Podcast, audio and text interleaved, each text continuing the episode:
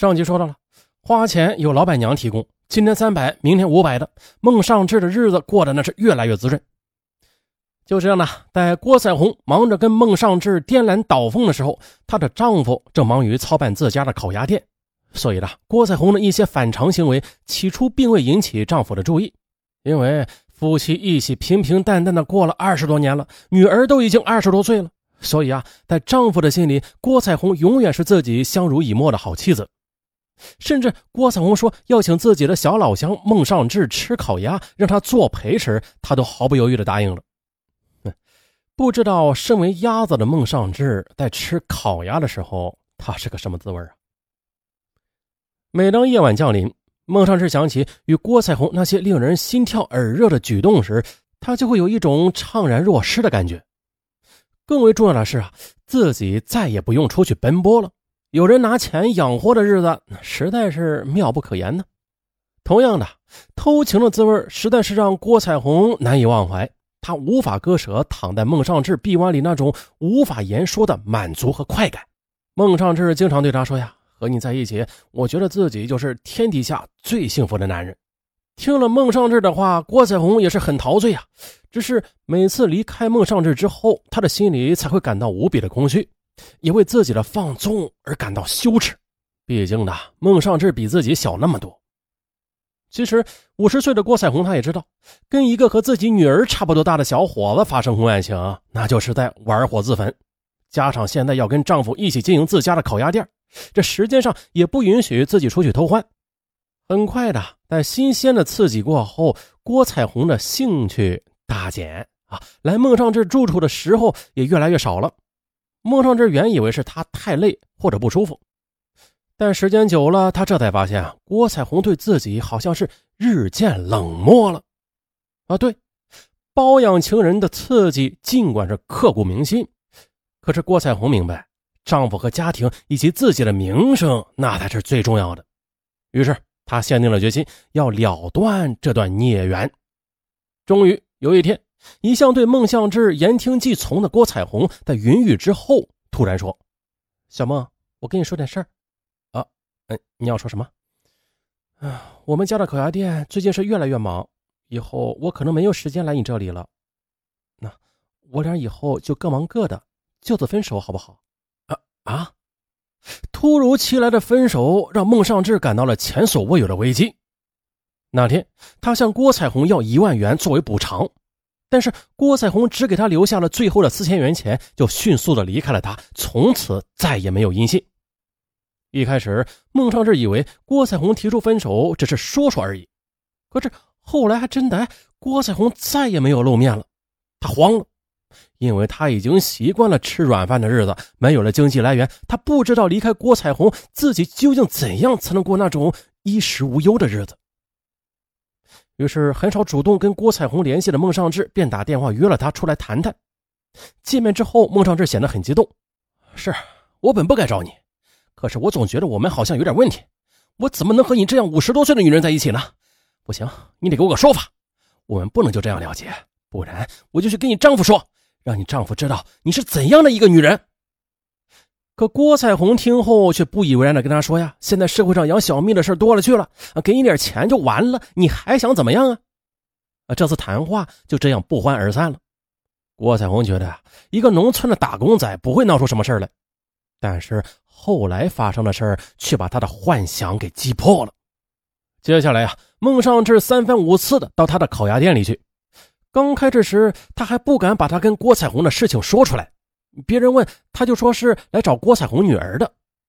可直到有一天，郭彩虹的女儿把孟尚志臭骂了一顿，还将他给骂火了。孟尚志又给郭彩虹的丈夫打电话，要跟他谈谈，但是被一口回绝了。你是谁呀？我不认识你，我跟你有什么好谈的？郭彩虹的丈夫说完就把电话给挂了。当时呢，他以为孟尚志是要纠缠自己的女儿，这时候的他根本就没有想到自己的妻子会跟孟尚志偷情。孟尚志气坏了，他没有想到郭彩虹的丈夫竟然也没有把自己当回事可是接下来发生的事更让人没想到，他竟然怀揣着一把尖刀来到了郭彩虹的家门口，等待郭彩虹回家。郭彩虹最不愿意看到的一幕还是发生了。孟尚志在家门口堵住了她和丈夫，手里还拿着一把明晃晃的尖刀。他上来就说：“大姐，咱们谈谈。”“你你给我走开！谈什么谈呀？你可别瞎说！”说完，他就跑了。见孟尚志拿着尖刀，郭彩虹的丈夫也冲了过来。但是孟尚志啊仿佛是一个睡梦中的人，突然被推醒了一样，顿时感到头昏脑胀，思绪是一片空白。他挥着尖刀向郭彩虹的丈夫刺去，郭彩虹的丈夫拿着自己的手包挡了一下，啊，转身也跑掉了。孟尚志两个人都没有追上，等了一会儿的，也就样样的走了。接着呀，郭彩虹的丈夫很快的打了幺幺零，警方迅速的拘捕了孟尚志，并且拘留他十五天。回到家里，郭彩虹的丈夫被一种耻辱的感觉弥漫着。在丈夫的追问之下，郭彩虹如实的把自己跟孟尚志的事情一五一十的都告诉了丈夫。天哪！面对背叛了自己的妻子，郭彩虹的丈夫脸色铁青，他狠狠的甩了她一巴掌：“你这贱女人！下一步该怎么办？再说吧。”郭彩虹惴惴不安，可是更让他没有想到的是，孟尚志正在着手准备着疯狂的。报复，那孟尚志他为什么这样不舍不弃啊？